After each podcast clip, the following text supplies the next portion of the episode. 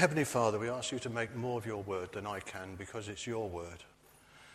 We ask you, Lord, to make your word speak where perhaps my understanding or might diminish its value. We ask, Lord, that the outcome of this morning and looking and listening to your word and thinking and praying about it together, we ask that the outcome is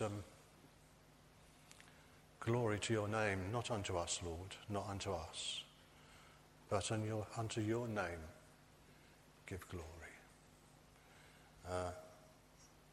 Because in royal robes we don't deserve, we live to serve your majesty. And so we pray in Jesus' name. Amen. At the end of this month we have a covenant service. It's something that we've agreed to do at a church meeting. We've thought about it for a long, long time. We're doing it because membership, and it's not just here. I've been hearing for years, I've been a missioner before I retired, a missioner throughout the southwest, and churches all over the southwest. And then when I went up to Didcot, to meetings up at Didcot, the same thing was coming back from all over the country, how people were getting more and more dissatisfied with the Baptist concept of membership, church membership, because it seemed to have become just a formality, a tradition that had lost any value. We're going to have a covenant service because we want to put the meat back on what it means to belong together and serve God together, to up the ante. And so over the next few weeks leading up to that covenant service, we're going to be thinking about covenant. Today, the job that I've been given is speaking to you about covenant as we find it in the Old Testament. You will understand that it will be a very brief survey of covenant as we find it in the Old Testament. But let's remind ourselves that we have a Bible divided into two parts. We call it the Old Testament and we call it the New Testament. Or Old Covenant and New Covenant. Our God is a God who is a covenant-making God. We call him the living God, and we call on him, and we prayed to him together. It was just so wonderful to hear the volume of voices today, praying the one prayer together with a heartfelt amen at the end of the Lord's Prayer. We call out to God because we know he is God, who does hear, who does answer. We've heard a fantastic testimony of God working in the life of a family going through real desperate hardship and difficulty over this year. He's the living God. He's not like the so-called gods of the nations. He's the living God.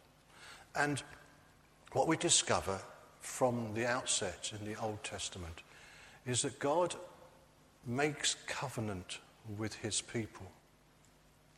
Now, he makes covenant with his people because he is the God he is. He has made mankind in his own image. In his own image, he has created us. The scripture tells us that in the earliest days of man's understanding of God, God walked with Adam in the garden. It was a relationship. Not because God needs the relationship. God, we understand, though it's a mystery to us, our God is one God who is Father, Son, Holy Spirit, somehow or another, in a way which almost sounds heretical to say, our one God is a society within himself. It's not that he needs us, but that in his awesome wisdom in creating mankind, he's done it that we may relate and interact. That is awesome.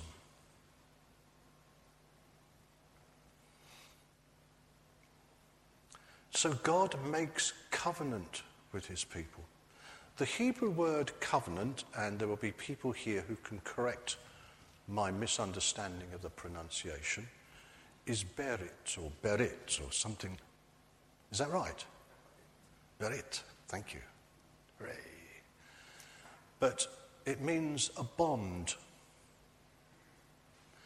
It's a bond relationship where two people in covenant are bonded with each other. Marriage is the most usual example, because when two people marry, the two become one flesh. The two become one. We are bonded together in our marriage, and to go off after another woman or another man is breaking that covenant, and it's a disaster.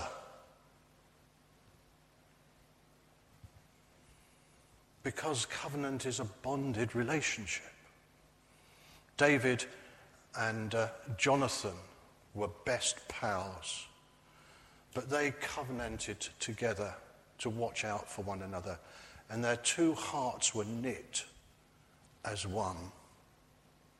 So when we're talking about God making covenant with his people, we're talking about bonding, if you like, a bonded relationship with God, but it's two-way.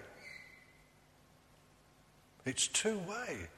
And we're talking about God devoting himself to the people with whom he's making covenant.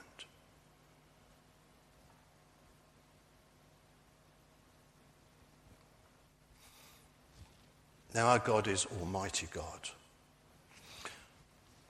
In the Old Testament, we read of God making covenants with individuals. He made a covenant with Noah. He made a covenant with Abraham. He made a covenant with David. We read of a new covenant which supersedes an old covenant, and we live under the new covenant. More of that another week, you see. But the covenant which the prophets most generally refer back to is the covenant we read of that God made at Sinai with his people Israel. And that's what we're going to look at, to pull out some aspects of covenant today. Remember, we're thinking in an Old Testament context, but we're thinking about the same God whose character isn't changed, whose nature is the same, whose holiness is undiminished. His expectations are of holiness now as they were of then, because even under the new covenant, Paul tells us, without holiness, no one will see the Lord. So we're about to hear about an almighty God who is awesomely full of mercy and generosity and forgiveness. But a God who is holy and is strong about right and wrong. And a God who asks for utter devotion from the people that he has first rescued and is devoting himself to. This is the same God.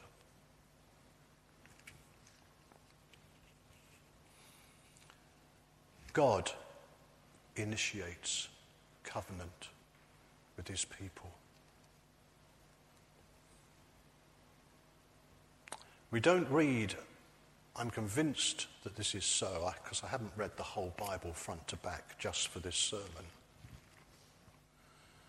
But you won't find anywhere in the Bible where human beings, a people or individuals initiate covenant with God. God is God. And he initiates the covenant. So,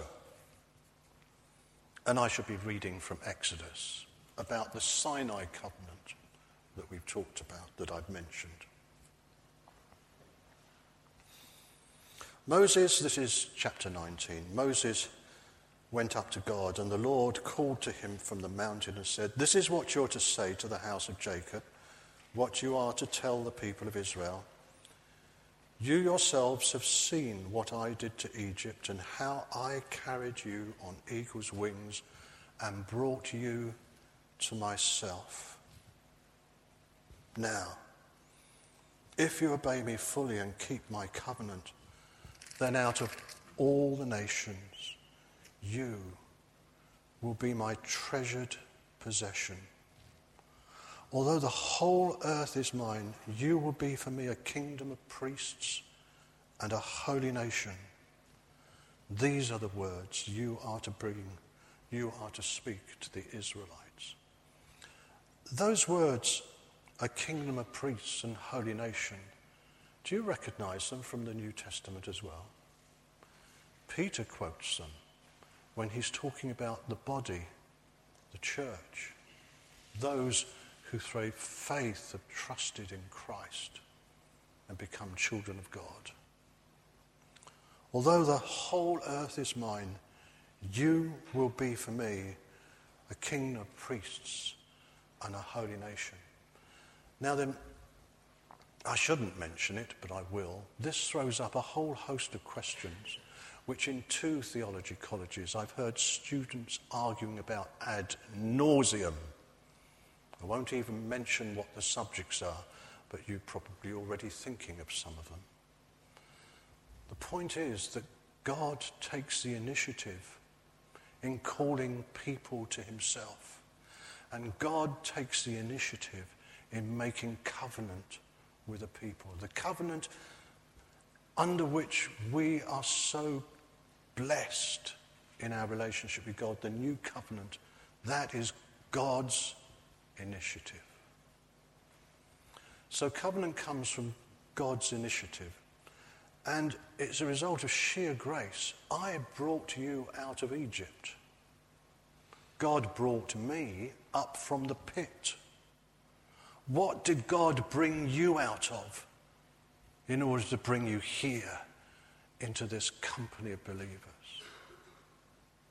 God takes this saving, wonderful, gathering initiative and calls a people to himself, and then calls them his treasured possession.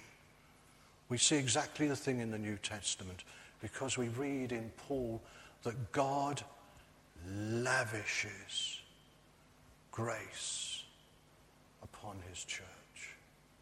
God lavishes it upon his treasured possession. So the first thing, that God inspires and initiates covenant.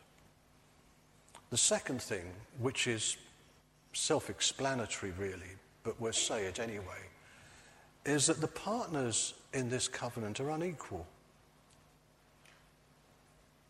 God is God, and his people are disobedient, sinful, wayward, ignorant, fail to recognize the mystery of his character, are distracted from him again and again by foolish, really, sort of abstractions. I mean, just in your prayers, how often can a shopping list get in the way of your fervent prayers? How often can a noise outside distract you from your worship? This is very unequal partnership. Almighty God and us, the creature. In chapter 19 again of Exodus, we read this. The Lord said to Moses, "Go to the people and consecrate them today and tomorrow Make them wash their clothes and be ready by the third day, because on that day the Lord will come down on Mount Sinai in the sight of all the people. Put limits for the people around the mountain and tell them, be careful that you do not approach the mountain or touch the foot of it. Whoever touches the mountain is to be put to death. They are to be stoned or shot with arrows. Not a hand is to be laid upon them. That sounds very cruel to us. But remember, we're talking about God, who is so awesome, a maker of heaven and earth, out of whom all righteousness proceeds, in whom there is no darkness and no sin. We're talking about him saying, you can come near. You're welcome to come near. Please come near. But be careful how you come near.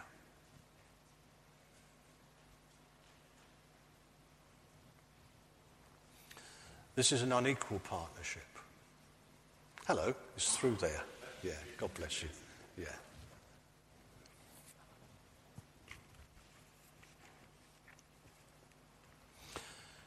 In the covenants which God makes, he sets the terms.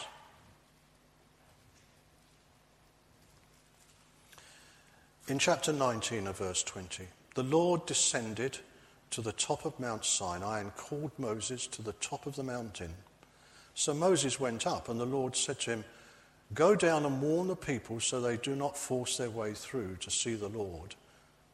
Even the priests who approach the Lord must consecrate themselves, or the Lord will break out against them. There we have unequal partners. But then Moses goes up onto the mountain, and on the mountain he gives him the 10 Commandments. God sets the terms.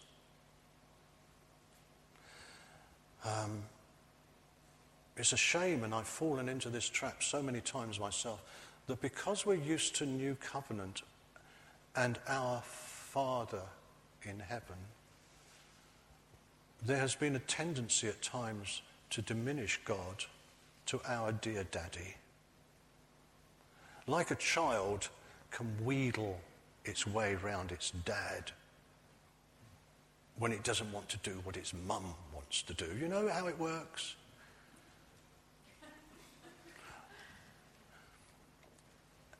Our dear daddy, we can wrap you round our little finger. If I pray this prayer. Our God is an awesome God. We sang it, didn't we? Our God is an awesome God. And he sets the terms. And the terms which he sets are all embracing. They cover the whole of life. You read the 10 Commandments and they cover individual life. They cover religious life. They cover social life. They cover individual morality and action. They cover the inner life of thoughts. God sets the terms of covenant, which themselves are all embracing and embrace the whole of life. And he calls for holiness. And that sounds harsh to us in the 21st century. But is it harsh? That God should be angry at somebody who commits adultery, or somebody who looks at porn, or somebody that steals, or somebody that tells a lie, or somebody who rips off with their expense account. It sounds so harsh, doesn't it, when everybody else around us seems to be doing this or that. But God just loves goodness.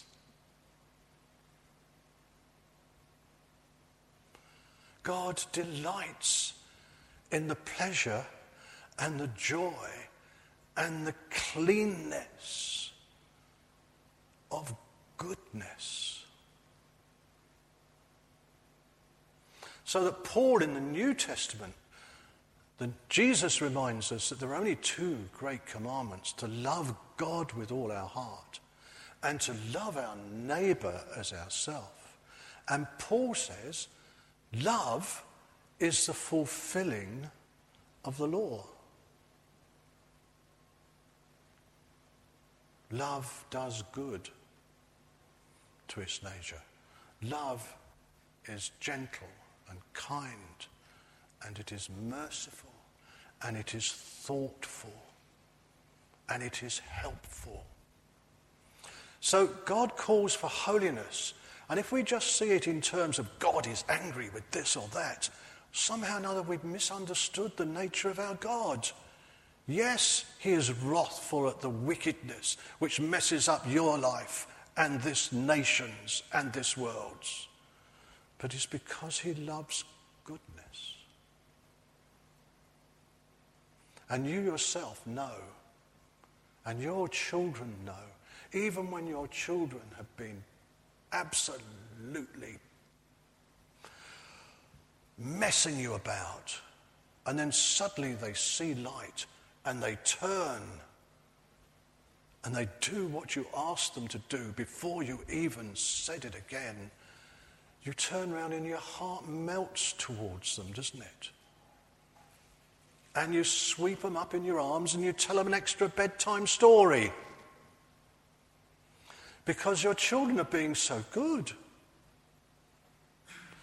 Because it brings such peace to the household and relaxes the tension and makes life not only bearable but actually enjoyable. God is a holy God because he loves goodness. He's a good God.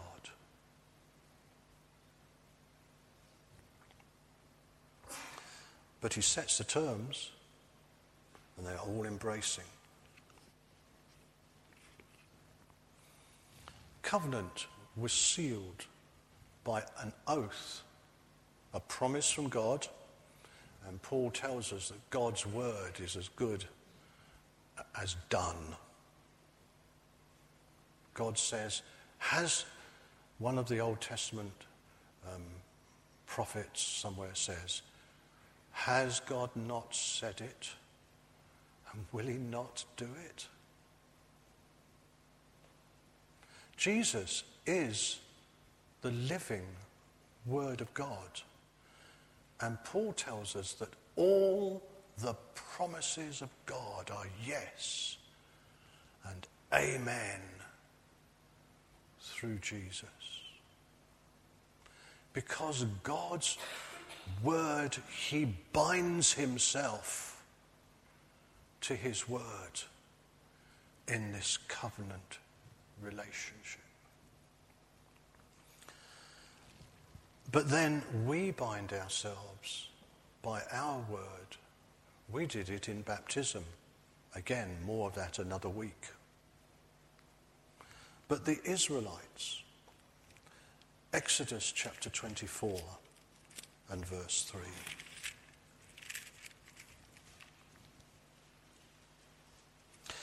When Moses went and told the people all the Lord's words and laws, they responded with one voice. This is a unified people with one voice. Everything the Lord has said, we will do. Obedience is better than sacrifice, we read in the scripture. If you love me, said Jesus, you will keep my commands. And the oath which the Israelites made was the pledge to obey. Oh, I thought that was mine for a minute. The pledge was to obey the Lord, to be the people that he'd called them to be, to live as his people. And then it was sealed with sacrifice. A sacrifice was made, and Moses sprinkled the blood of the sacrifice on the altar and then upon the people. The blood is the seal of the covenant.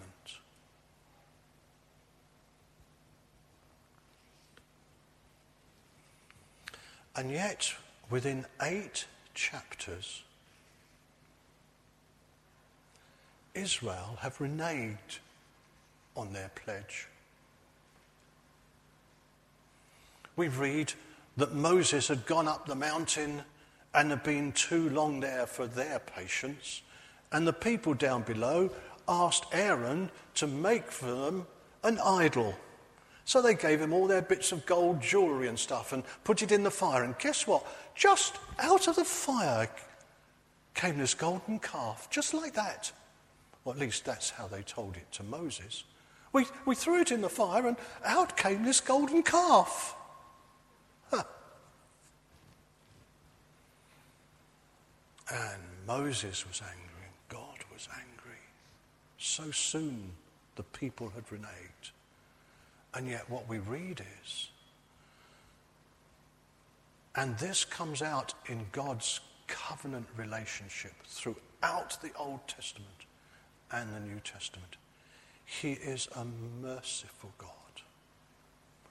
Chesed, which means loving kindness, is associated with covenant again and again throughout the Old Testament. God's loving kindness, his pity upon a weak people. He pities us and so demonstrates mercy. And even though just 8 chapters after this solemn occasion of a sealing of an awesome covenant and a relationship where God has pledged himself to the people and they have pledged themselves to him and they have now utterly failed, God gives them another chance. Moses, in his anger, breaks the tablets upon which the 10 Commandments are written. Not a very good thing to do. But God gives him another 2 tablets and they start again. Your loving kindness endures forever, Lord God. Your mercy is ever upon your people. Even in the Old Testament, but not in Exodus, we read, whoever confesses and forsakes his sin shall find mercy. And God demonstrated mercy to his people because within this covenant, God has pledged himself to the people. He never breaks covenant. He never has. And he always is there to restore covenant relationship. He's the God of the second chance, which just shows how extraordinarily generous and unlike the fearsome gods of the nations. True God is the God of the second chance with these people, the God of the second chance with Jonah, the God of the opportunity to Judas at the Last Supper. This is our God who makes covenant with us through his Son, Jesus Christ. But we must look at that again another week. The thing is, honour God, who he is.